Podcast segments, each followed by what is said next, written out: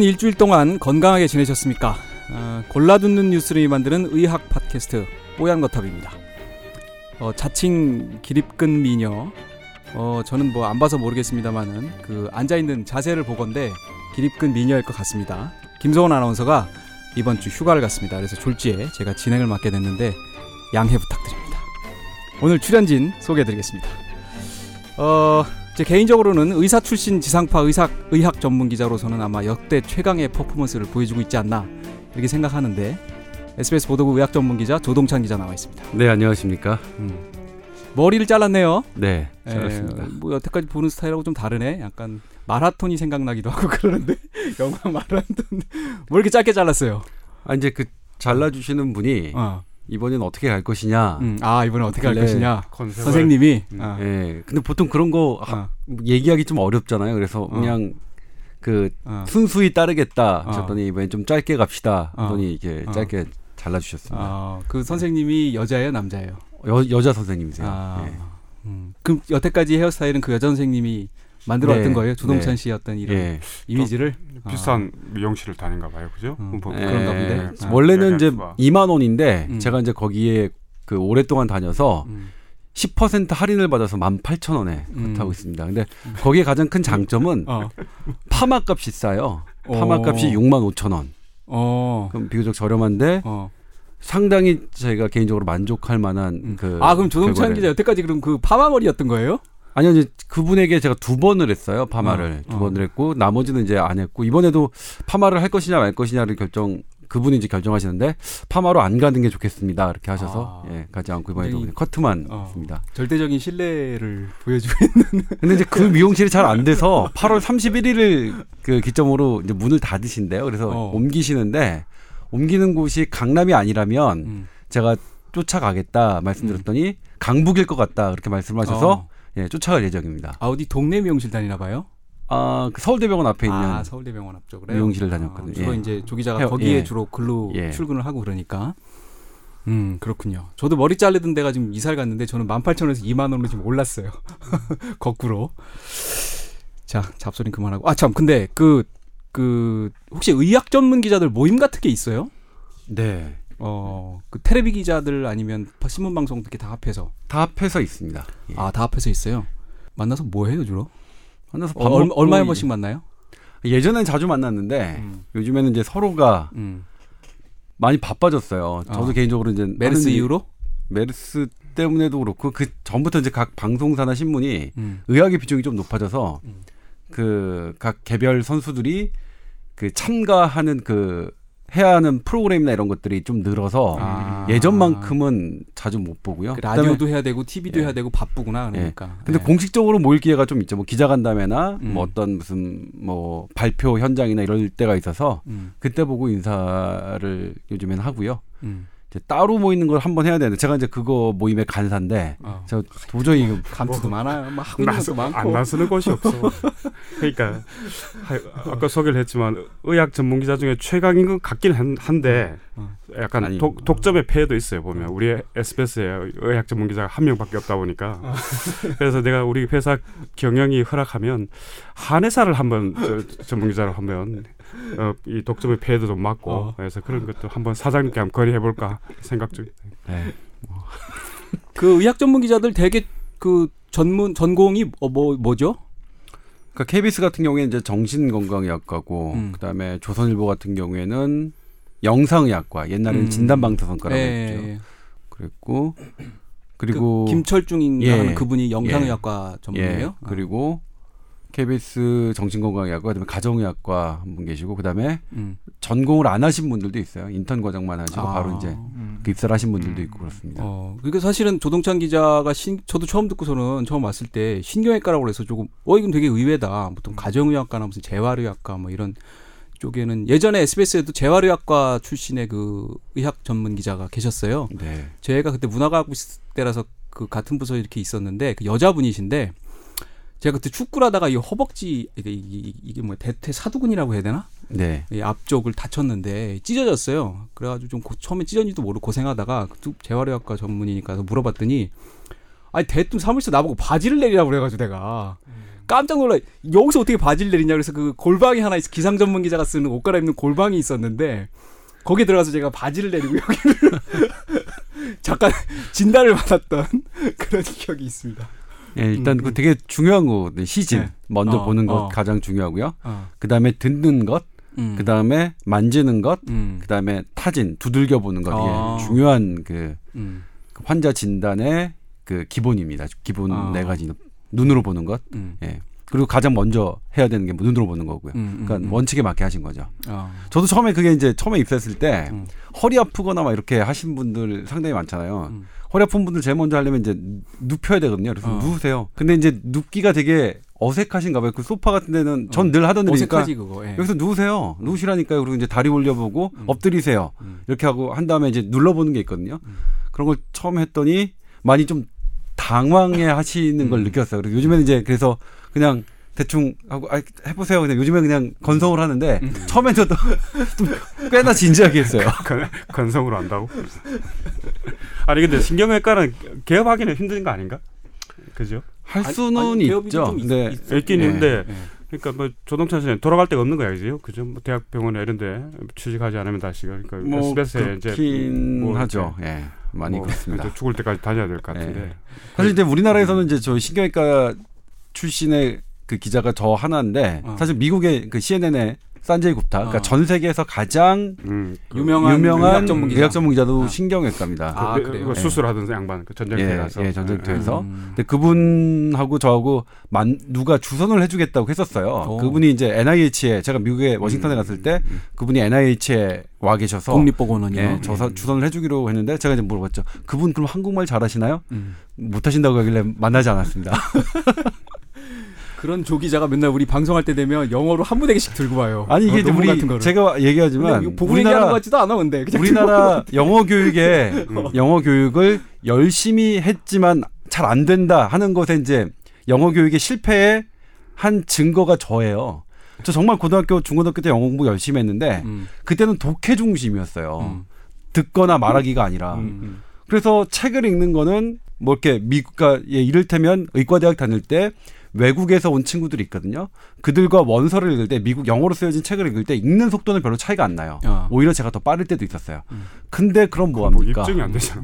말하는 거 못하고 뭐 듣는 거 못하고 대화가 안 되니 아, 근데 그렇게 어렵진 않아요. 저번에 가끔 이제 부장 기죽인다고 뭐 기, 기사를 발제할 때 원문을 가져와서 이렇게 음. 보여주는데 음. 저도 이렇게 움찔하면서 보죠. 그런데 저도 이렇게 어, 독해를 할수 있는 정도니까 뭐 그 정도. 그러니까 뭐, 이게 예. 사실은 예. 뭐냐면 제가 여기 전문용 몰라도 대충 예. 무슨 뜻인지 어. 소설을 아니까. 예. 읽으면 소설에는 무슨 말인지 모르길 모르니까 문장 구조가 어떻게 되는지 모르는 게 참 많은데 논문은 일단 다 문장 구조가 되게 쉽습니다. 명, 음. 명확해야 뜻이 전달이 잘 되기 때문에 형용사가 적고 예. 형용사가 어, 적어서 거의 없겠죠, 뭐 예, 예. 형용사가. 예, 형용사가. 그래서 네. 논문을 읽는 영어 실력은 그러니까 이 의학적인 용어만 조금 익숙해지면 이 논문을 그 읽는 거는 별로 어렵잖아요. 제가 이제 우리 이진으로 들어온 이 남정 기자에게 계속 논문 찾고 음. 읽는 거를 처음에 시켰는데 불과 뭐 한 2주 걸린 것 같아요. 뭐 음. 아주 자연스럽게. 아니 그건 남주현 기자가 똑똑해서 그런 거지 뭐.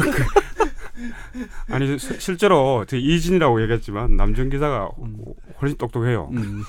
뭐 그렇습니까? 앞에 비교 대상은 누구라고 말을 하지 않겠지만 어 쨌든 네, 좀 인정합니다. 예. 인정합니다.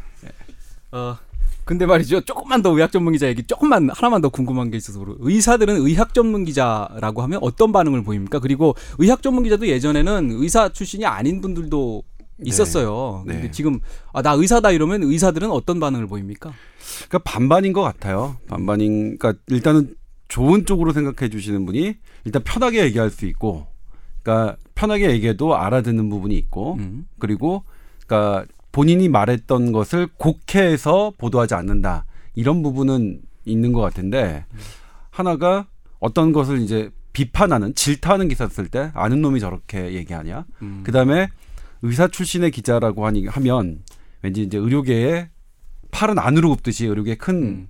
도움이 되는 그쪽의 기사만을 그러니까. 쓸줄 알았는데 오히려 음. 좀 질타를 하는 거니까 오히려 저놈이 적이 아니냐 이렇게 말씀하시는 분들도 있어요. 음. 근데 뭐 어쩔 수 없지 않습니까? 뭐 기자라는 게 이제 물론 저는 기본적으로는 그 현대 의학을 되게 존중하고 제가 걸어왔던 길이고 저에게는 어쨌든 이 과학이 거의 신앙처럼 살고 있지만 반드시 그러니까 거기가 뭐 100% 좋은 일만 있는 건 아니니까 나쁜 건 나쁜 데, 것대로 있는 그대로 지적을 하는 게 오히려 저는 그 집단의 현대의학에 그 업삼아서 하시는 분들에게 더 도움이 될 것이다라는 믿음 갖고 그냥 하고 있습니다. 욕을 먹- 좀 먹더라도요.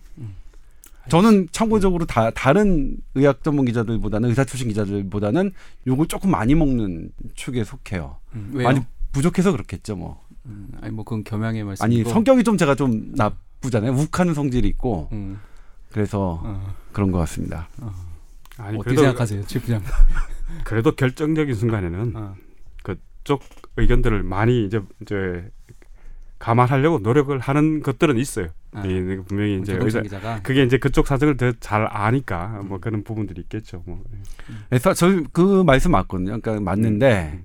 보도국에서는 알아요. 그러니까 아, 제가 그래도 이 의료계의 이런 이게 어쩔 수 없는 이런 부분들에 대해서는 아 이거는 그렇게 일방적으로 질타할 부분이 아니다라고 하는 부분들이 있는데 막상 그분들은 이제 계신 분들은 그걸 모르시니까 제가 이제 이렇게 반영을 해서 기사를 쓴다 하더라도 많이 서운하다고 막 이렇게 메일 주시거나 그런 분들 아. 있어요. 그러니까 뭐 조동천 기자가 뭐 의사 출신이긴 하지만 그래도 균형 있는 어, 이렇게 사고를 하는 그런 의학 전문 기자입니다. 아유 뭐, 뭐 그렇지 말씀이시고 마지막에 너무 하시는 말씀 같은데. 자, 저 다음은 보도국 정책사회부의 최원석 부장 나오셨습니다. 예, 안녕하십니까. 그리고 저는 보도국 뉴미디어부의 이주형 기자입니다. 자, 오늘 주제로 바로 이제 들어가야 될 것 같습니다. 이미 많이 지체된 것 같고 오늘의 주제는 미녀와 고추입니다. 네. 미녀와 고추. 네. 오늘 두 가지 주제가 이게 사실 서로 다른 다른 주제고요. 이제 미녀 얘기를 하고 그다음에 고추 얘기를 할 건데 네. 어, 뭔지 두 분은 이미 아시죠? 네. 이 주제 아니 이 제목은 처음 들었어요. 이렇게 선정적일 줄은 몰랐어요. 그러니까 예. 네. 자, 오늘 미녀 얘기부터 그럼 먼저 해서 그걸 의학적인 얘기로 한번 풀어가 보도록 하겠습니다. 어, 엊그제 그 샤론 스톤의 그 누드 사진이 굉장히 전 세계적으로 화제가 됐고 네. 심지어 우리 저희 SBS에서도 이걸 뉴스로 해서 8시 뉴스에 방송을 했는데 뭐 샤론 스톤이라고 그러면은 두 분 다 아시죠? 원초적 본능. 아, 원초적 본능. 제가 고등학교 2학년 때 음. 극장 개봉을 했는데 음. 청소년 관람 불가였지만 전 음. 친구와 굳건히 보러 갔습니다. 재밌더라고요. 어, 저 제가 그 당시까지 봤던 영화 중에 어. 가장 최고의 영화가 원초적 본능이었어요.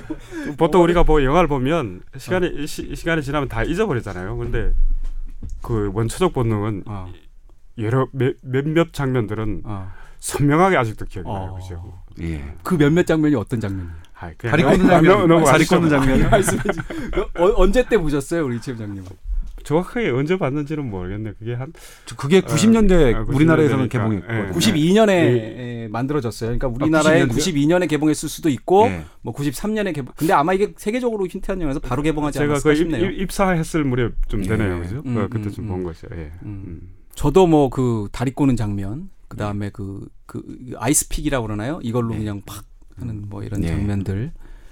아, 뭐 정말 그리고 그 샤론 스톤의 집 네. 너무 멋지지 않습니까? 예. 절벽 어, 위에 예. 자동차를 예. 쫙쫙 올라가면 유- 통유리로 이렇게 바다가 네. 보이는 예. 이런 장면들이 많이 기억이 나는데 샤론 스톤이 저 사실 몰랐어요. 뇌출혈이 있었다는 걸 이번에 알았어요. 예, 네. 예, 예. 뇌출혈이 있었다는 걸 알았고 그래서 어제 제가 조 기자하고 미리 좀 사전 통화를 해보니까 이게 지금 사실은 우리가 뇌출혈과 뇌경색을 통칭해서 뇌졸중이라고 흔히 얘기를 네. 하죠. 근데 예전에보다도 요즘에 그 뇌출혈보다 오히려 뇌경색이 많다고요? 네, 그렇습니다. 이게 그러니까 왜 그런지는 모르겠으나 음. 개발도상국 그러니까 경제가 그 사- 형편이 어려운 나라의 국민들일수록 뇌졸중에 중에서 뇌출혈 빈도가 높았어요. 과거에 우리나라도 70년대, 80년대는 뇌출혈이 훨씬 더 많았고요.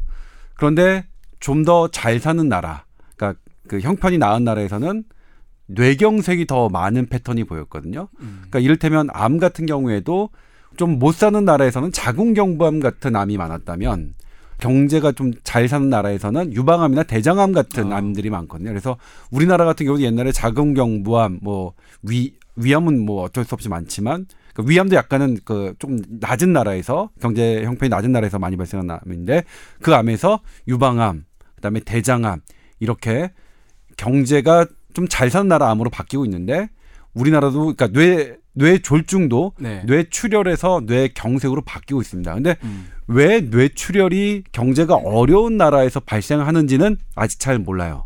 음. 그런데 뇌경색이 왜 그 잘 사는 나라에서 음. 생기느냐 요건 조금 밝혀졌는데 또 그 뇌출혈과 뇌경색 둘 다 어떤 거냐면 뇌혈관이 터져서 피가 나오는 게 뇌출혈이고요. 예. 뇌혈관이 막혀서 음. 혈관이 공, 그러니까 혈액이 공급이 안 돼서 뇌세포가 경색, 경색이 썩는 걸 말하는 음. 거거든요. 그러니까 이를테면 우리가 손가락을 꽉 쥐면 피가 안 통하겠죠. 네. 음. 만약 24시간 쥔다면 그게 손가락 그 꽉 쥐은 말단 부위가 썩겠죠. 뇌세포는 그런 게 불과 한 5분 정도만 진행을 해도 경색이 나타나거든요. 아 그래요. 뇌세포는요. 그러면 경색이 나타나서 얼마 정도 더 있으면 그 뇌세포가 이를테면 죽는다고 보나요? 거의 5분 정도 지나면 네. 그 일정 부분은 죽고요. 아. 그다음에 그그 경계 부위 넓은 부위는 어. 어 이스케미아 우리가 이스케미아를 어 그러니까 뭐냐면 당시에는 어 대단히 안 좋 피가 안 통한 상태지만 음. 혈액이 곧바로 그 투입되면 다시 살아나는. 그런 부위가 있거든요. 페눈브라라고 하는데 전문 용어로는. 근데 경색된 부위는 아예 완전히 썩은 부위는 음. 다시 혈액이 공급되더라도 살아나지 않습니다. 뇌세포가 재생되지 음. 않아요. 예. 그뭐 경우에 따라서 뇌경색이 뇌출혈보다 훨씬 위험할 수도 있는 거네요. 네, 그렇죠. 그러니까. 그렇죠. 그러니까. 보통 음. 뇌경색의 그 아웃컴 예후가 더 좋지 않은 음. 것으로 돼 있어요. 물론 근데 아. 뇌출혈도 어떤 뇌출혈이냐에 따라 좀 다르긴 한데 그러니까 아무튼 둘 다 뇌경색이든 뇌출혈든 뇌출혈이든 생명을 위독하게 할수 있는 아주 치명적인 질환이긴 하죠. 음. 근데 과거에는 뇌출혈이 더 많았다가 최근에는 뇌경색이 많았는데 음. 왜 수- 막히느냐? 그러니까 이게 숫자가 이렇게 늘어났다는 거예요, 아니면 비율이 뇌경색이 많아졌다는 거예요. 숫자도 늘고요. 비율도요. 비율도 전체, 전체적으로 뇌졸중의 환자들은 훨씬 더 옛날보다 많아졌고 훨씬 많아졌어요. 네, 우리는 그- 말로 이게 중풍이 중풍이잖아요. 이게 그러니까 중풍. 그게 예. 많아졌고 이제 비율도 비, 비율로 예. 딱 보면 뇌경색이 많아졌다. 네. 이- 이런 그러니까. 뇌졸중 음. 중풍 자체가 훨씬 더 늘었고요. 그건 이제 아, 고령화의 영- 영향으로 어쩔 수 없이 느는 아, 거겠죠. 나이- 혈관 질환은. 심혈관 질환도 늘었고요. 뇌혈관 질환도 늘었고 콩팥 질환, 혈관 질환도 늘었습니다. 음. 이건 고령화가 갖고 는 어쩔 수 없는 적이고요.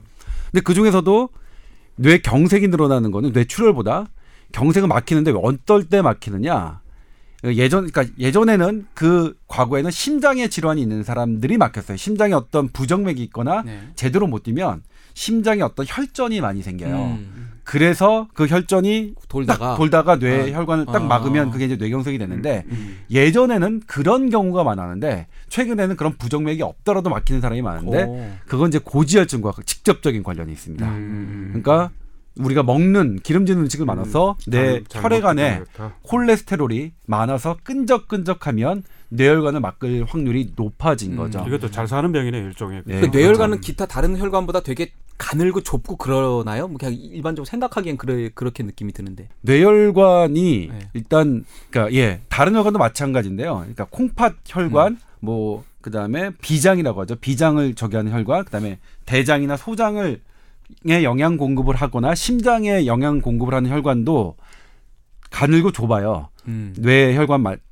가- 비슷하게. 네. 근데 뇌는 그런 기관보다 혈관이 가장 많은 곳이에요. 아. 집중적으로. 많으니까 어떤 문제가 생겼을 때 거기서 문제가 발생할 확률이 더 커지는 거죠. 음. 아무튼 그래서 이 그, 근데 조, 조금 궁금한 게 일단 터질려면 뭔가 압력이 계속 가해진 거잖아요. 그럼 네. 그게 뭐가 막혔다는 건데 그럼 일단 막혀서 어떤 분출이 안 돼가지고 터지는 거예요? 아니면 터지는 건 그거와는 다른 기전이에요? 그게 좀 궁금해요. 예, 터지는 게 어. 일단 쉽게 생각할 때는 압력이 높으면 네. 약한 부위에서 터지겠다 그러니까, 예. 생각하기 쉽죠. 그래서 제가 의대를 다니고 레지던트 신경외과 레지던트를 겪을 때 가장 많은 뇌출혈의 원인을 고혈압성 뇌출혈이라고 했습니다. 어. 혈압이 높아야 많이 터진다 했는데 이게 지금은 의학이 좀 더 발달해서 어떻게 됐냐면 논란이 됐습니다. 이를테면 제가 전문의 시험을 볼 때 교과서가 바뀌었거든요. 근데 그 전 교과서에서 늘 중요하게 다뤘던 고혈압성 뇌출혈, hypertensive 뭐 hemorrhage라고 하는데 이 챕터가 없어졌어요. 어. 근데 그 교과서에서 이제 없어진 이유를 설명했는데 정말로 고혈압이 뇌출혈과 관계가 있는지 여러 연구들을 해봤더니 실제로 관계가 있을 것 같은데도 없어요? 실제로 관계가 별로 없더라. 음. 이런 거거든요. 그러니까 혈압이 오르는 건 지난번에 이제 고혈압 얘기를 잠깐 했었는데 나이가 들어서 혈압이 오르는 건 우리가 병이라고만 할 수 없다는 게 이제 그 조금 바뀌고 있거든요. 그런 음, 식으로. 그 고, 고혈압 자체에 대해서 위험성이 과장됐다는 이야기 네, 그, 그렇죠. 그, 런 이야기. 그래서 음. 그런 개념에 요 연구 결과도 반영이 된 거예요. 그러니까 이 연구 결과가 그런 개념을 한 어떤 영향을 준 건데 실제로 우리가 혈압이 높으면 뇌출혈이 많을 거라고 생각했는데 해보니까 그게 아니더라. 그래서 상식적으로 모르겠더라. 조금 이- 이해가 잘 안 되는 게 압력이 높으면 어디서 터질 가능성이 높아지는 건 그러니까. 당연한 거 어. 아닌가? 네, 그렇죠. 응. 실제로 근데 뇌출혈이 온 사람들은 혈압이 대단히 높아요. 막 190, 어, 210 이렇게 어. 높아 있거든요. 그래서 당연히 혈압이 높으니까 이 사람 고혈압 환자니까 이렇게 해, 이 혈압 이 뇌가 터졌겠지라고 음. 생각 한 했었는데 처음엔 음. 나중엔 그게 어떻게 바뀌었냐면 이게 혈압이 190, 210까지 높아져서 혈관이 터졌다라기보다는 터지고 나서 음. 출혈이 된 다음에 뇌압이 높아지니까 음. 그 높아진 뇌압을 뚫고서 혈액 그 뇌를 먹여 살려야 되니까 심장이 아주 강하게 뛴다. 아. 반대로 우리가 우리가 해석을 해요. 결과다 그게 결과죠. 아, 원인이 그러니까 아니라 결과다. 뇌출혈 이후에 심장이 원이다. 이제 예. 그런 게 된다 이런 거네요. 근데 실질적으로 그럼 평소 고혈압, 평소에 한 140, 150, 160이었던 사람들이 이게 정말로 뇌출혈에 영향을 미치느냐 안 미치냐 지금 미친다는 연구 결과도 있고요. 관계 없다는 아. 연구 결과도 있어요. 그러니까 음. 예전에는 당연하게 음. 혈압이 높으면 뇌출혈 위험성이 높다라고 생각했는데 음. 지금은 그럴 수- 그런지 안 그런지 잘 모르겠다. 음. 좀더 지켜봐야 된다는 게 어. 이제 그럼 지금 주요하게 대두 새롭게 대두되고 있는 뇌출혈의 원인은 어떤 거예요? 그러면 새롭게 아 그러니까 그건 몰라요. 그 몰라요? 뇌출혈은 그리고 또 뭐냐면 음. 챕터 점점- 없어졌다면 그 예. 챕터 대신에 뭐가 또 비중이? 우리나라나 선진국만 하더라도 뇌출혈보다는 뇌경색이 훨씬 더 올라간다. 많아서 음. 뇌경색에 대한 연구는 좀 활발한데 뇌출혈에 대한 그런 연구들은 이렇게 많이 나오진 아. 않아요. 그 또 하나 이제 궁금한 건 가끔 뭐 이건 민간 요법이죠 한의학적인 요법이기도 한데 이 우리 조동찬 기자가 뭐 이쪽 신경외과니까 혈압 막 올라가고 뭔가 이렇게 지금 머리 쪽으로 뭔가 열기가 이제 확이 막 올라가서 머리가 막 아프고 이럴 때 한의사들이 가끔 민간에서 피를 빼라고 어디든 좋으니까 피를 빼라고 하거든요. 그거는 좀 이- 이쪽 서양 그게 하나가 이제- 얘기가 되는 얘기예요. 그러니까 혈압이 높을 때 피를 빼라는 거는 잘 모르겠는데 어. 그건 있어요. 우리가 체했을 때 음. 따죠. 손을 따잖아요. 따잖아요. 예, 그 니들 이펙트는 어. 확인이 됐어요. 아 그래요? 그러니까 손가락을 니 그러니까 이 바늘 이펙트죠. 바늘 효과. 음. 바늘을 손가락에 딱 찔렀을 때 부교감 신경이 확그 활성화되는 게 밝혀졌어요. 교감 신경이 아니라 예, 부교감 신경이 오히려 아픈데. 어. 그러니까 예전에는 찌르면 당연히 교감 신경이 그러니까 아, 교감 신경은 지난번 예전에 말씀드렸지만 교감 선생님이 이제 조회하는 경우니까 되게 싫은 거죠.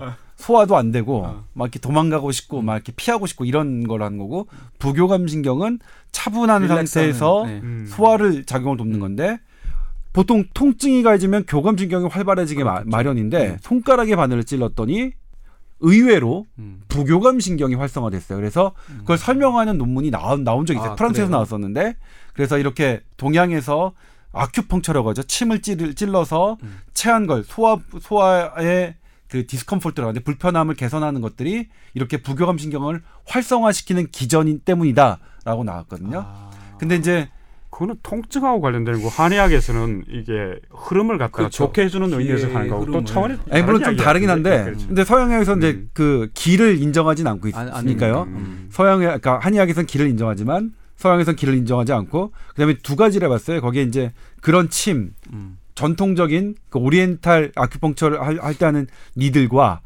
그 그냥 우리 저- 주사기의 니들 음. 그 해봤는데 그게 차이가 없다고 되어 있었거든요. 그래서 뭐 그- 서양처럼 차이가 없죠. 찌르면 예. 부교감 신경이 활성. 네, 네, 예. 뭘로 그- 찌르던 간에 뭐, 뭐그 관계 없는 거지만 자, 근데 그 제가 하나 또 질문을 드리면 어 사실 뭐 저도 예전에 몇 년 전에 뭐 몸의 일 신체 일부분이 약간 마비가 돼서 네. 뭐 그런 부분이 계속 걱정이 되기도 하고 뭐 이런 특히 뇌졸중이나 이런 뭐 마비 이런 계통은 제가 좀 늘 좀 걱정이 막 그 스트레스를 받고 이러면 걱정이 되는데 제가 병원을 가 보면 요즘에 그 뇌경색이 많이 온다는 게 나이 드신 분들 아까 많다는 얘기 했지만 요즘엔 전문 분들 중에서도 이렇게 네. 절구 다니시는 분도 꽤 많, 많이 본 것 같아요. 제가 그때 그런 게 또 눈에 자주 띄어서 그랬는지 모르겠지만 그리고 샤론 스톤도 지금부터 뭐 한 몇 년 전이야 10년 전에 이게 왔다는 거 아니에요? 그러니까 40대에 결국 이게 네. 뇌출혈이 왔다는 건데 네.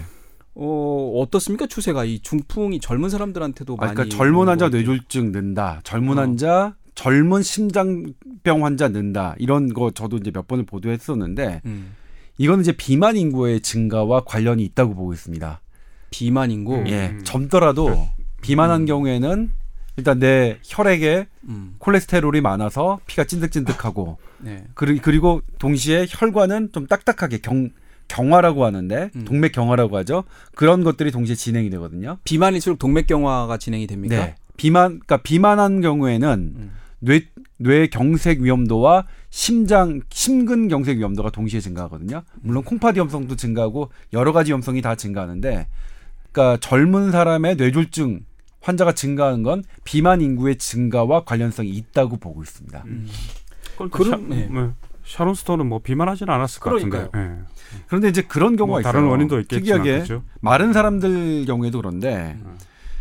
그러니까 어떤 사람은 살이 쪘어요. 살이 찌고 콜레스테롤이 높으면 의사들이 뭐라고 하냐면 일단 살을 빼라 그래요. 음. 약을 약을 음. 처방하기 전에 그래서 살을 빼고 이렇게 근육 운동 열심히 하면 대부분 좋아집니다.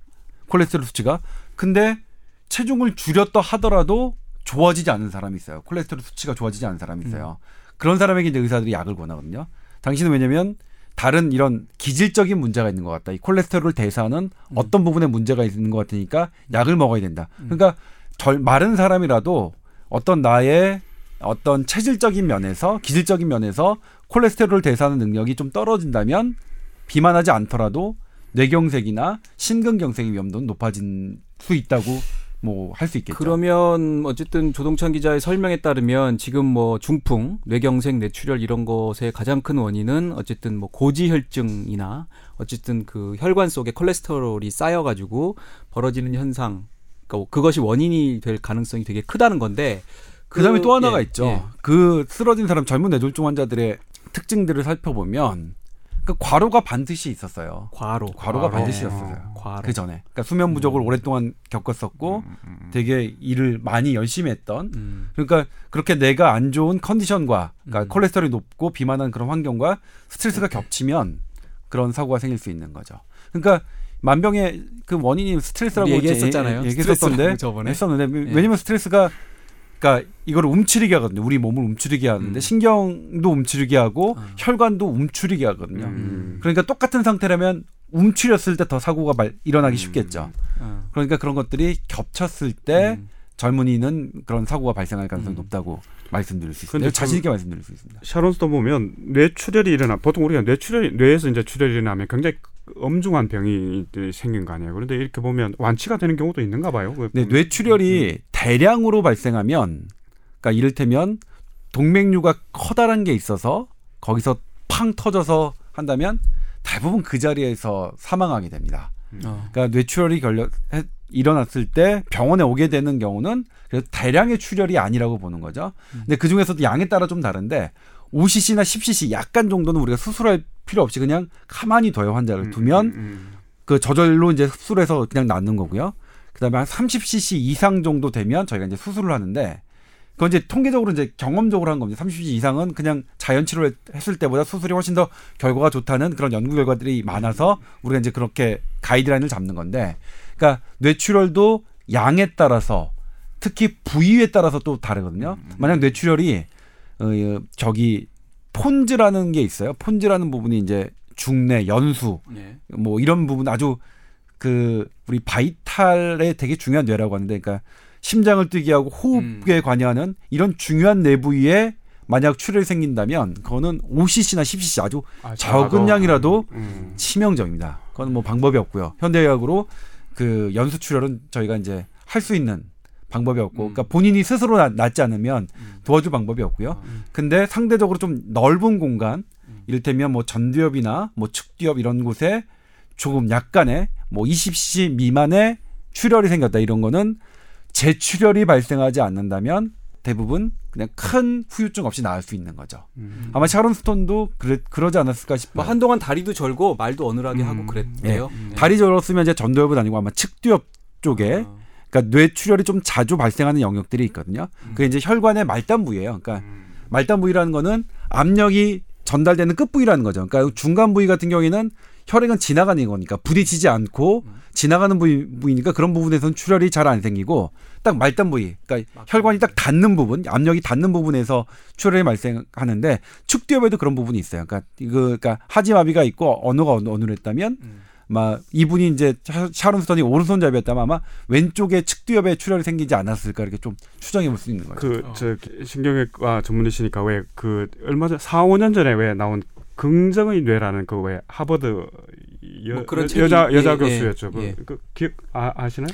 그, 네. 그, 그 여교수가 자기가 이- 직접 경험을 한 거예요. 이게 어느 날 갑자기 아침에 일어났는데 그 좌, 좌뇌에서, 좌뇌에서 뇌출혈이 발생을 한 거예요. 발생을 했는데 그게 에, 정확하게 기억은 안 나지만 어쨌든 이, 그, 그 양반이 그 책의 주된 내용이 그 뇌출혈이 일어났을 당시에 그런 감정이나 느낌들, 그 우뇌를 통해서 느꼈던 아, 내가 스스로가 이렇게 어. 무너지는구나. 말을 하고 싶은데 말이 안 나오고 어. 일어서고 싶은데 일어날 수가 없고 누구한테 연락을 하고 싶은데 전화기까지 음. 가기가 어렵고 하여튼 뭐 그런 내용이었어요. 그러면서 아주 특이한 거는 이, 이 사람이 과학자다기여서 그런지 모르다 이 자기의 상황을 객관적으로, 객관적으로. 보면서 어. 이게 마치 이게 아, 운의 활 생각난다. 운의 활동이 강화가 되면서 마치 열반에 들었던 그러니까 아주 어떻게 보면 감정 자체가 음. 그 평온했던 그런 느낌을 서술해 해놓은 게 있었어요. 네. 뭐 그, 그런 게 있었는데 이제 그, 그 의사도 그 거의 무려 한 10년 가까이 이제 어, 주변의 도움을 받아서 이제 치- 이제 치료가 완치가 돼서 에, 뭐 테드 뭐와 나와서 이제 어. 그- 그 강의도 하고 뭐 그랬던 기억이 나는데 그 보면 그 그런 경험들이 아주 그 뇌출혈이라든지 그런 것들이 그 내용을 읽어보면 음. 그뭐 심각하다 어. 어, 뭐 이제 이제 뭐 굉장히 그 그런 상황인데도 불구하고 그, 그 내용들을 갖다가 아주 좌뇌와 우뇌의 기능 이런 것들에 대한 언급도 있고 해서 아주 음. 인상적인 책들이었어요. 네. 보면 그, 그 긍정적인 뇌, 어, 이제 긍정의 뇌, 긍정의 어, 뇌. 긍정의 뇌라는 그런 책이었는데 음. 그래서 좌뇌의 기능이 상실하면서 우뇌가 이제 오히려 이제 더 활발하게 활동을 하면서 이 우뇌가 어, 저 작용하는 그런 기능들이 향상이 되는 어. 그런 느낌들이 있다고 그러더라고요. 그러니까 아주 그 아주 뭐 열반의 느낌이었다. 그 열반 이제 우리가 재미- 보통 사람들이 열, 열반을 네. 경험해 보지 못했으니까 그 열반의 느낌이 어떤 건지 잘 모르지만 하여튼 그거에 대해서 굉장히 긍정적으로 어. 서술한 것들이 있었어요. 그 보면 네. 그 근데 우리가 뇌경색은 우리 골든 타임 있잖아요. 언제까지 뇌, 뇌출혈도 마찬가지겠죠. 언제까지 병원에 가라, 네. 응급실로 빨리 가라. 그게 대, 대략 어느 정도 되는 시간이? 일단 뭐냐면 병원에서 현재 나와 나와 있는 거는 40분 잡는 데도 있고 통상적으로 이거 1시간입니다. 그러니까 1시간 이내에 병원에 왔다. 그럼 우리가 이제 뚫는 시술을 해요. 음. 그러니까 적극적으로 음. 시술을 합니다. 음. 이렇게 혈관을 뚫어주면 살아 그러니까 살아 숨쉬게 할 수 있는 뇌세포가 많다고 여겨지는 거죠. 그건 뭘로 어디로 넣어서 어떻게 뚫어요? 혈관을 이렇게 카테터 같은 예. 뭐 그런 건가요? 지금 이제 팔 옛날에는 다리 대퇴동맥 쪽으로 올라가기도 했는데 예. 지금 팔로 넣어서 어. 팔에 있는 동맥으로 넣어서 이제 어. 뇌혈관으로 찾아갈 수 있거든요. 어. 여기 이제 이 sub clavi clavicle 이 쇄골 어. 쇄골하 동맥을 통해서 어. 쇄골하 동맥에서 이제 뇌로 가는 그 혈관이 뇌혈관이 있거든요. 엄청나게 많을, 많다고 아까 했는데 그걸 어떻게 찾아요? 아니 그래도 길은 여러 가지 결과적으로는 많지만 음.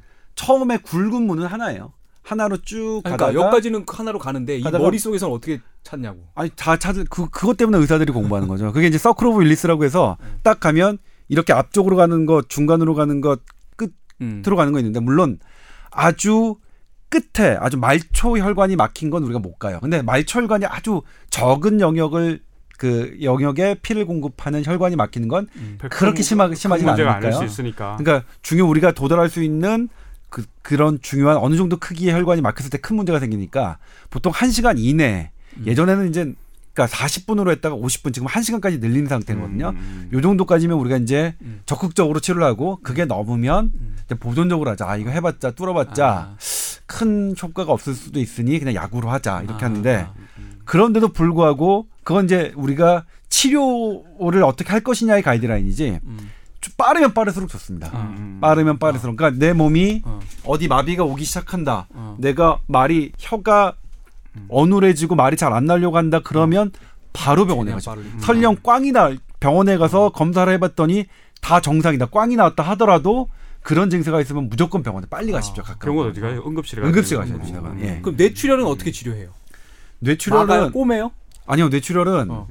양에 따라 좀 다르긴데 부위와 양에 따라 좀 다른데 양이 좀 적을 경우에는 그러니까 이 두개골을 열고 뽑거나 음. 아니면 구멍을 뚫고 관을 그 혈 피가 고여 있는 곳에 관을 집어 넣어서 관을 통해서 이제 우리 빨대로 빨아내듯이 예, 예. 빨아내는 두 가지 방법이 있거든요. 아, 근데 출혈은 뭐 계속 나오지는 않는 모양이면 뇌출혈은 그러니까 이태면 그러니까 막아야 될 필요는 왜냐면 계속 모양이에요. 나오면 어. 병원에 살아서 오실 수가 없습니다. 아. 그러니까 음. 뇌출혈이라는 건 일단 딱 터져서 음, 혈과 혈액이 이제 좀 나온 다음에 음. 그럼 압력이 생길 거 아니에요 외부에서도 음. 외부의 그 압력으로 일단 막아줘요. 음, 그 우리가 상처가 났듯이 예. 이렇게 그 음. 혈관 자체도 이렇게 네. 자생적으로 이렇게 어. 그래서 병원에 살아오실 수 있는 거고 음. 만약 그게 안 막히고 계속 나온다 그러면 그러면 뇌출혈을 그러니까- 통해서 문제가 생기는 거는 그 나온 피 때문에 피 때문에 문제다 이- 이런 이야기네. 네 그렇죠 어, 피가 어. 이게 덩어리가 일종의 암 암덩어리처럼 뇌에 압력을 행사하는 거죠. 아, 주변 뇌를 누르고 음. 주변 뇌를 붓게 하고 음. 그러니까 사실 그러니까 뭐냐면 어떤 야구공을 야구공을 만약 아니 골프공을 이 팔 안쪽으로 넣는다면 팔뭐 피부 안으로 넣는다면 약간 아픈 거 정도가 되겠죠. 그리고 팔 안쪽이 이렇게 부풀어 오르겠죠. 음. 근데 뇌에 넣는 건 좀 다르다. 뇌는 단단한 뼈로 구성되어 있기 때문에 바깥으로 돌출될 부- 수가 없어요. 음. 뇌에 골풍을 딱 넣으면 골풍만큼 뇌가 압력을 받아서 그만큼 뇌가 뇌 세포가 이제 수축이 돼야 예, 수축되고. 그 공간을 만들어 줘야 예. 되는 거죠. 짓눌리는 거거든요. 음. 그렇기 때문에 뇌 출혈이 생기는 것도 그거. 그러니까 겁니다. 결국은 뇌출에 대한 시술은 그, 그 나온 피를 뽑아내는 뽑아내는, 그 시술이라는 뽑아내는 이야기네. 예. 그죠? 음, 어. 오케이. 그 우리가 이 중풍의 뇌졸중의 원인 중에 아까 그 고지혈증과 콜레스테롤 얘기를 했기 때문에 요 얘기를 잠깐이라도 좀 언급해야 될 것 같아서 간략하게 말씀드리면 3주 전쯤인가 SBS 스페셜에서 콜레스테롤 얘기를 했어요. 네. 미국 보셨어요 혹시? 네. 미국에서 금나나 의- 씨. 예, 예. 의학 파트는 아니지만 어쨌든 전 미국민들을 대상으로 건강 관련 그 지침을 내려주는 쪽에서 콜레스테롤을 과다 섭취는 건강과 크게 관련이 없다라는 예. 게 맞는지 모르겠어요. 하여튼 그런 제가- 취지였고 예. 또 하나 신기했던 건 거기서 실험을 했는데 햄버거를 패스트푸드를 한 달 동안 먹은 사람은 콜레스테롤이 내려가고 오히려 한 달 동안 채식을 한 사람은 한국 사람인데 콜레스테롤치가 올라갔어요. 이건 지금 우리가 어떻게 받아들여야 되죠? 제가 이제 그 스페셜 때문에 기억하시는 이주영 선배가 음. 사실 그거 미국 그 식품 영양 학회에서 가이드라인 바꿨을 때 바뀌었을 때 저희가 실시간으로 보도를 했습니다. 그날. 아, 그, 아, 예, 맞습니다. 아, 그 기사를 본 것 같습니다. 예. 예, 예. 그러니까 저희가 훨씬 더 저희가 이제 스페셜 때문에 아까 이래서 뉴스 하면 뭐 하나 이런 생각이 좀 되긴 해요.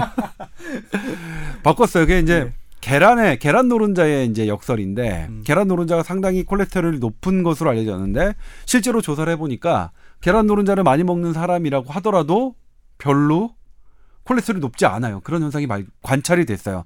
어 이거 뭐지? 그래서 과학자들이 연구를 했어요. 몸속의 콜레스테롤을 도대체 이그 높게 하는 요인이 뭐냐 봤더니 콜레스테롤의 90%는 외부 음식과 상관없이 음. 내가 마- 어떻게 만들어낸다. 만들어내느냐에 따라 음. 달려 있는 거야. 10%밖에 영향을 안 주는 거예요. 그러니까 기질적으로 내 몸이 어떤 상태에서 따라서 뭐그 만드느냐 안 만드느냐에 따라 달려 있지. 먼저 먹는 것과는 관련이 없다. 그리고 그런데 실제로 고지혈증을 치료하는 내분비내과 의사들은 거기에 반대했어요. 음. 왜냐면 경험적으로 환자들에게 기름 먹지 마라, 뭐 음. 하지 마라, 뭐 하지 마라 했던 사람들이 오면 경험적으로 콜레스테롤이 낮, 낮다는 것들을 많이 얘기를 했거든요. 그래서 음. 논란이 되다가 여러 연구들이 그 막 나왔습니다. 한 여섯 개인가 일곱 개인가 연구를 그때 미국 식품 그 영양 학회에서 음. 했던 게 한 일곱 개의 논문을 이제 근거로 됐거든요. 이렇게 큰 규모의 논문이 이렇게 나온 걸 보면 음. 이제는 우리가 얘기할 수 있다. 콜레스테롤 음. 먹지 말란 얘기 안 해도 된다 그래서 이제 가이드라인을 좀 바꾼 거죠. 음. 그럼 우리는 어떻게 받아들여야 되는 지금? 그러니까 먹는 것과 직접적으로 관련이 없으면 이건 내가 무슨 어떻게 해볼 수 있는 도리가 없는 거 아니야? 내 그러니까 체질이 그냥 콜레스테롤이 많이 만들면 난 그거 어쩔 수 없는 거고. 그러니까 그 의학이 좀 어려운 부분이네요. 좀 바뀐 부분이죠. 그래서 예. 예. 그래서 근데 그건 있어요. 계란 노른자가 이제 물론 콜레스테롤하고 관련이 없는 거는 얘기는 되지만 칼로리는 높거든요. 근데 내 몸에 열량이 과도하게 그 됐을 때 이를테면 설탕을 많이 먹더라도 지방간이 생기거든요. 네. 간에 지방이 끼거든요. 그러니까 열량 부분에 있어서 그러니까 아마 그 채식을 많이 하신 분이 음. 콜레스테롤은 안 먹었다 하더라도 콜레스테롤이 들어간 오징어나 새우나 계란 노른자는 드시지 않았더라도 칼로리가 높은 다른 음식은 많이 드셨을 거예요. 음. 그러니까 고지혈증이 더 그러니까 혈액? 혈액의 콜레스테롤이 더 높아진 거지. 그분이 채식 위주의 아주 저칼로리의 음식을 드셨다면 그런 현상은 나타나지 않았을 거예요. 음. 그럼 또 근데 이. 이야기도 뭐 한 10년 지나면 또뭐 예, 그렇죠. 바뀔 수 있습니다. 예. 자, 어, 오늘의 주제가 앞, 부분에서 미녀와 고추라고 얘기했는데 미녀 얘기는 여기서 뭐 대충 다 한 것 같고요. 근데 우리 옆에 우리 이승훈 PD가 앉아 있는데 오늘 뇌졸중 얘기만 하면 어, 하, 하는데 시간이 너무 많이 흘렀다고 하는데 하면 어떻겠냐고 했는데 사실은 앞에서 우리가 고추 얘기를 한다고 그랬기 때문에 네. 안할 수는 없고 짧게라도 해야 될것 네. 같습니다. 자, 고추 얘기는 뭐냐면 어, 조동찬 기자가 지난주에 그 우리 건강 리포트에서 보도를 했던 건데 매운맛이 성격과 관련이 있다 이런 얘기였어요. 네. 어떤 건지 좀 간략하게 소개해 주세요. 예, 일단 아 근데 이 고추 얘기는 좀 해야 되는데 음. 고추와 관련해서는 그러니까 이제 그 제가 되게 좋아하는 미국의 그 저널리스트 출신의 작가인데 그 아무튼 그렇습니다. 아, 그 작가가 아. 이제 왓챠 독서라는 어. 그게는 무엇을 보았나라는 책에 그딱 소개된 아, 예, 건데 예, 예, 예. 저 기억나는 것 같아요. 예. 뭐냐면 하인즈 케찹 있잖아요. 하인즈 케찹이 어떻게 성공하게 됐느냐. 음. 뭐냐면 이제 걔네가 케찹이 미국, 미국도 지역마다 다그 있었대요. 웰, 웰, 웰콤 글래드웰인가? 말콤 그 글래드웰, 말콤 글래드웰, 예, 예. 예. 근데 케찹을 그들이 뭐냐면 어, 근데 지역마다 다 케찹이 고유의 채- 케찹이 있었는데 다 맛이 달랐대요. 근데 하인즈라는 회사가 고르게 일정하게 케찹 맛을 낼 수 있는 이걸 딱 개발을 해서 그 그렇게 만들 수 있는 제조법을 개, 개발해서 이게 케찹이다. 이게 케찹의 맛이다라고 세일즈를 해서 그러니까 아 그, 그 그래서 이제 하인즈 케찹이 성공하게 됐대요. 음. 그러니까 아 그러니까 뭐냐면 하인즈 케찹 맛을 먹던 사람이 다른 케찹을 먹으면 이건 어 케찹 맛이 아니네. 어, 왜냐면 하인즈 케찹은 모든 미국 전역에 있어서 고르게 케찹 맛을 내니까 토마토를 갖고요. 저희는 그 얘기를 듣고 이제 어, 뭐가 궁금했냐면 음. 신라면이 궁금했어요. 아, 신라면. 어떻게 일정하게 음. 매운맛을 내지? 음. 어, 이렇게 생각해 보면 걔네가 캡사이신을 이렇게 넣, 그러니까 이렇게 확을 넣는다고 하지 않고 고추를 갖고 한다니까. 네. 그렇다면 이제 고- 같은 고추밭에서도 똑같은 10개의 고추를 해도 매운맛이 다다 다르거든요. 다르죠. 네. 토마토도 그랬거든요. 그래서 이거 어떻게 됐냐 헉, 되게 궁금한 와중에 그 즈음에 농심 관계자를 만났어요. 음. 그럼 물었어요. 음. 신라면 어떻게 맵냐? 어떻게 하는 거냐 했더니 아 이거를 묻는 기자는 처음이었다며 음. 자기가 아는 대로 얘기하겠지만 자기네들도 그걸 되게 그 고민했는데 방법은 숙성이었답니다. 그러니까 고추 10개를 성, 어. 그대로 그냥 갈아서 넣으면 그, 그 맛이 다 뭐 100g을 넣어도 다 다르지만 고추를 다 해가지고 다 갈아서 어느 일정 기간 어떤 걸 넣겠죠. 어떤 걸 넣어서 일정 기간 숙성을 시키면 100g. 그리고 그걸 해가지고 100g을 넣으면 매운맛이 똑같아진다는 걸 자기가 했대요. 그게 노하우라고 음. 하더라고요. 그래서 음. 매운맛 이렇게 일정하게 하는 것 상당히 뭐 진보한 기술이다. 뭐 이런 음. 거 한번 말씀드리고 싶었고요. 음. 그 매운맛과 그 성격은 어떻게 알게 됐냐면 최근에 이제 미국 하버드대 연구팀이 중국 그 인을 상대로 해서 매운 매운 음식과 건강과의 관련성을 낸 논문이 발표됐어요. 중국인 48만 명을 대상 48만 예, 명? 대상으로 했으니까 제법 음. 큰 논문이고 음. BMJ Briti British Medical Journal 그러니까 제법 좋은 논문에 실렸거든요. 근데 거기서 나온 결과가 매운 음식을 일주일에 한 번 미만 먹는 사람은 한두 번 먹는 아 그러니까 한번 미만 먹는 사람보다 한 번에서 두 번 정도 먹는 사람은 심장병이나 암, 당뇨병으로 사망할 확률이 이른 나이에 사망할 확률이 10% 낮아졌고 세 번에서 일곱 번을 먹, 먹으면 그 조기 사망률이 14%나 낮아진다라는 음. 거를 했어요. 음. 그러니까 이거는 이유는 잘 모르지만 음. 그렇게 나온 거죠. 그것에 대해서 연구팀은 뭐라고 해석을 했냐면 음. 고추를 많이 먹었던 사람들에게서 그런데 고추에는 비타민 C가 음. 많고 고추 비타민 C 많습니다. 네. 네. 고추와 비슷하게 생긴 것 이를테면 피망 음. 이런 것에도 대단히 많습니다. 비타민 C. 음.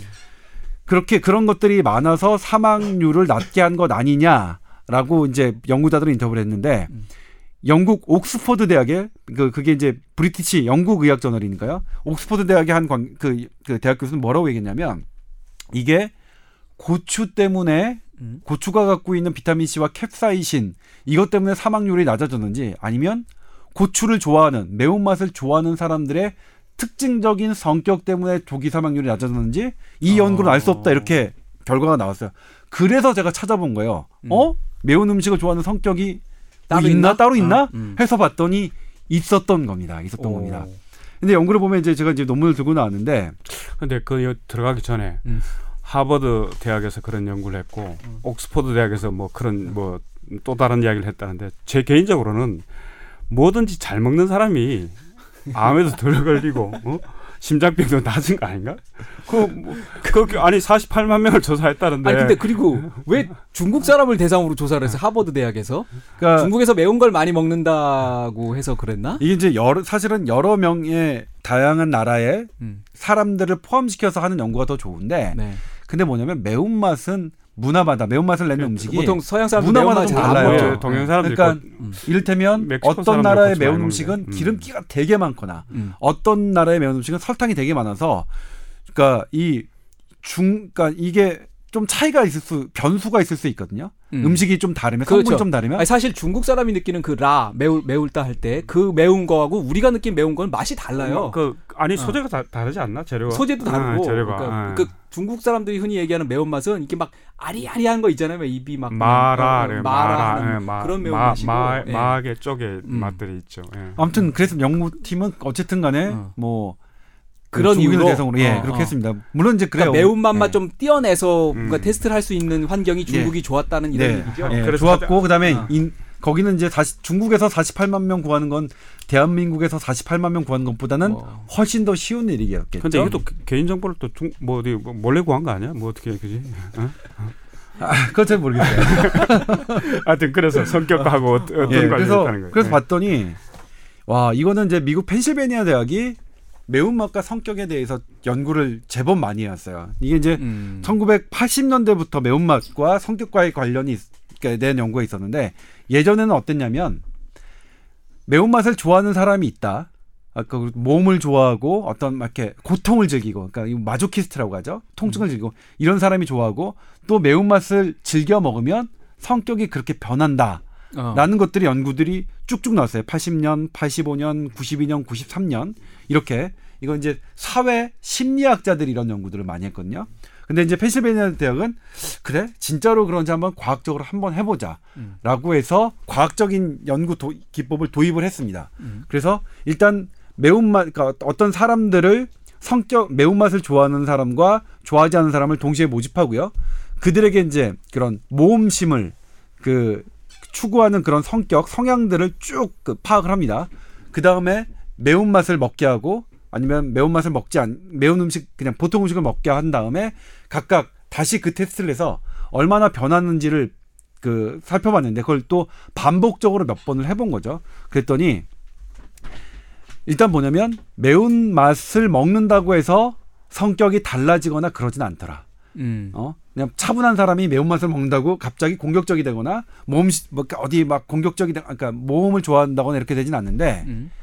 분명하게 매운맛을 좋아하는 사람의 성격은 있더라 하는 게 이 펜실베니아 대학이 2015년 올해 네, 지금 예, 결론이에요. 예, 결론입니다. 음. 그러니까 매운맛을 좋아하는 사람이 어떤 사람이었냐면 새로운 것, 그 다음에 좀 도전적인 것, 음. 남들과 다른 것, 이를테면 음. 옷을 특이하게 입는 것, 음. 그리고 어, 안정적이지 않은 것, 그러니까 내, 내 모든 걸 좀 걸 수 있는 것, 어. 이런 걸 좋아했고요. 반대로 매운 것을 좋아하지 않는 사람들은 안정적이고 음. 차분하고 내 것을 좀 지키는 성향. 음. 그러니까 이건 뭐냐면 두 가지 성향이 좀 다른 거지. 매운 음식을 좋아하는 성향이 더 좋다. 이거 뭐 이렇게 그건 말씀드린 건. 아니니까 예, 예. 다른 성향인데 어쨌든 이런 이렇게 특징적인 성향이 좀 나타났다. 그건 좀 예외가 많을 수 있을 것 같은데. 이 우리 최- 주, 예. 주변에 차분한 사람들 매운 거 좋아하는 사람 얼마나 많은데. 최 선배는 그래서 어, 매운맛 좋아하세요? 어떠세요? 나는 매운 맛을 굉장히 좋아하는 편이에요. 사실 아, 굉장히 그러세요? 좋아하는 편이고 어. 그 제가 베이징에 있을 때도 그 진짜 아까 이야기했지만 그 매운 음식들 굉장히 좋아해서 여러 군데 음. 찾아다니고 아직도 마라샹궈 뭐, 뭐 뭐, 이, 저, 지금도 저 중국 가고 싶어 하는 이유 중에 하나가 음. 그 매운 음식들 한번 다시 가서 한번 맛보고 싶은 음. 그런 네. 것도 있어요. 어. 네. 조동찬 기자는 예. 아닌 거 아닐 아니 수도 그뭐 아니 근데 뭐냐면 모든 연구 결과는 음, 음. 그러니까 이를테면 뭐인뭐 수면제가 잠을 더 수면 시간을 한 시간 늘린다는 연구 결과도 어떻게 평균을 잡아서 하는 거지. 그게 어떤 사람에게는 전혀 안 늘릴 수도 있고 어떤 사람에게 세 시간 늘릴 수도 있고 그런 그렇죠. 거니까. 그렇게 과학적인 이유 연구 결과는 그리고 예. 논문이라는 것도 보면 음. 뭔가 새로운 걸 늘 해야 되잖아요, 그죠? 기존에 그렇죠. 기존, 기존에 있는 것들은 예를 들어서 뭐 매운 맛이 성격을 변화시킨다. 뭐 아까 사회 심리학자들 그런 연구들이 많았다는데 이제 색을 찾으려고 하다 보면 그 반대되는 이 결론들이 또 나오는 논문들이 또 있는 거예요. 보면 근데 이제 그 후속 연구가 음. 이제 프랑스에서 이 나온 건데 음. 일단 몸 심조하고 막 이렇게 사고치기 좋아하고 이런 음. 것들이 강한 거잖아요. 매운 것을 좋아하는 게. 그럼 그것과 관련된 게 뭐 어떤 게 신체에 호르몬 중에 어떤 게 있을까 봤더니 음. 남성 호르몬. 아, 테스토스테론이잖아요. 테스토스테론. 어. 진짜로 그거 관련이 있나? 그럼 그래서 여, 남자 여자들이 예를 들어 매운 거 조- 좋아하면 그, 그 남성 호르몬이 많이 나온다는 거예요?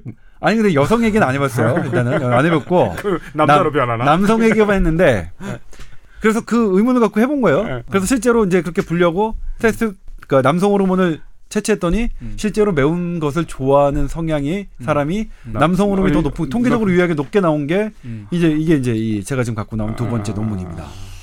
어, 매운 거를 좋아하는 사람은 테스토스테론이 많다는 거예요? 아니면 좋아 많이 먹으면 테스토 테스토스테론이 많이 분비된다는 거예요? 분비- 아니, 그러니까 분비된다네. 그거는 어. 어. 떤게 선후 관계인지는 모르겠지만 몰라요. 이게 이거 연구는 이 그것과 관한 첫 번째 연구라서 음. 실제로 매운 음식을 먹, 먹었을 때 남성 호르몬이 많이 분비되는지 음. 남성 호르몬이 많이 분비되는 사람이 매운 음식을 좋아하는지는 음. 모르겠는데 음. 일단 저자들은 후자라고 생각했어요. 그러니까 음. 남성 호르몬이 높은 사람이 매운 음식을 좋아하는 것으로 해석을 했어요.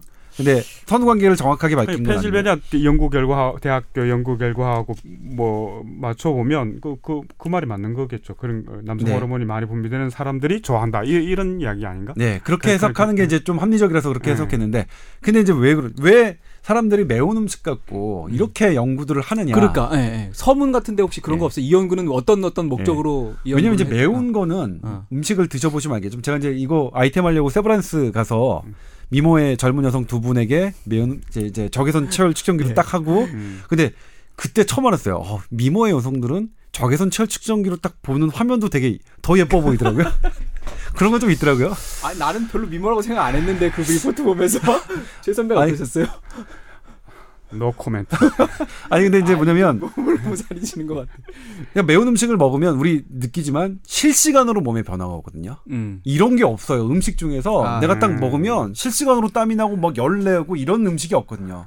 그러니까 냉면 의학자들 먹으면 촥 옛날에 시원해지지 그, 않나? 어, 이게 영등포 매운 낙지 먹으면 네. 화장실을 하루에 세 번 가게 되는 것이 그러니까 신체적 변화가 그- 금방 효과. 그러니까 물론 술을 제외 술 같은 네. 경우는 뭐 그렇긴 하지만 네. 술 말고 일단 뭐뭐 양배추를 먹는다거나 아니면 뭐 양 양파도 좀 그런가요? 양파? 음. 뭐 어쨌든 부추를 먹는다거나 이런 걸 가지고 실시간으로 몸이 변하는 건 아닌데 매운 걸 음. 먹으면 변한단 말이에요. 땀을 음. 나게 하고 음. 혈관을 그 넓게 하고 거예요? 예. 그다음에 신경을 강하게 자극한단 말이에요. 음. 이것 때문에 아 이게 어떤 약의 효과가 있, 있을 것 아니냐라는 것 때문에 아. 과학자들이 많이 흥미를 가졌고요. 그럴 그다음에 수 또. 뭐냐면 음. 암 환자들 중에서 그런 게 있어요. 하루에 일곱 개씩 청양고추를 먹으면 암 낫는다. 이런 분들 많아요. 아, 그럼 또 음. 민간 또 예, 속성이 그래서 실제로? 건국대병원에서 캡사이신을 갖고 항암 효과를 실험하기도 했어요. 어. 근데 실패했습니다 일단. 음. 그래서 현재까지는 그 매운 음식 캡사이신이 항암 물질이다라고 얘기는 할 수 없어요. 실패했기 때문에. 어. 근데 그 실험은 다른 이, 다른 적이는 있어요. 그게 캡사이신을 따로 빼서 실험을 해서 그랬을 수 있다.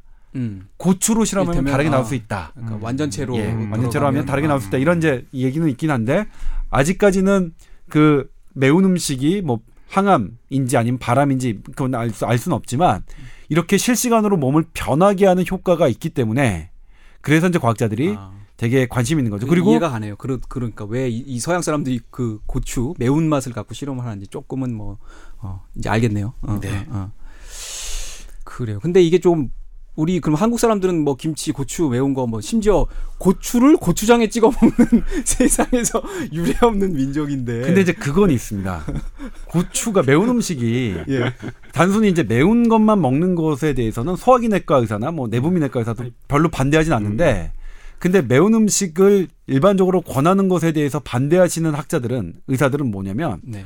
매운 음식의 대부분이 매운맛을 조금 더잘 먹게 하기 위해서 설탕과 소금을 많이 쓴대요. 음. 그 조사해 보면 그 네. 식품 영양학자들이 매운 음식의 각국의 매운 음식들의 조사해 보면 설탕과 소금 양이 함량이 많아서 단순히 고추만 이렇게 열심히 먹는다 그건 말리지 않겠지만 정말로 고추가 들어간 매운 음식에 설탕과 소금이 막 왕창 음. 들어가 있는 음식을 먹는 건 권장하지 않는다. 그래서 음. 대체적으로 현재 나와 있는 매운 음식, 이를테면 뭐 홍초 불- 무슨 무슨 불닭이나 뭐 네. 이런 것들, 그러니까 그런 거 보면 소금하고 설탕 좀 많이 네, 있거든요. 있죠.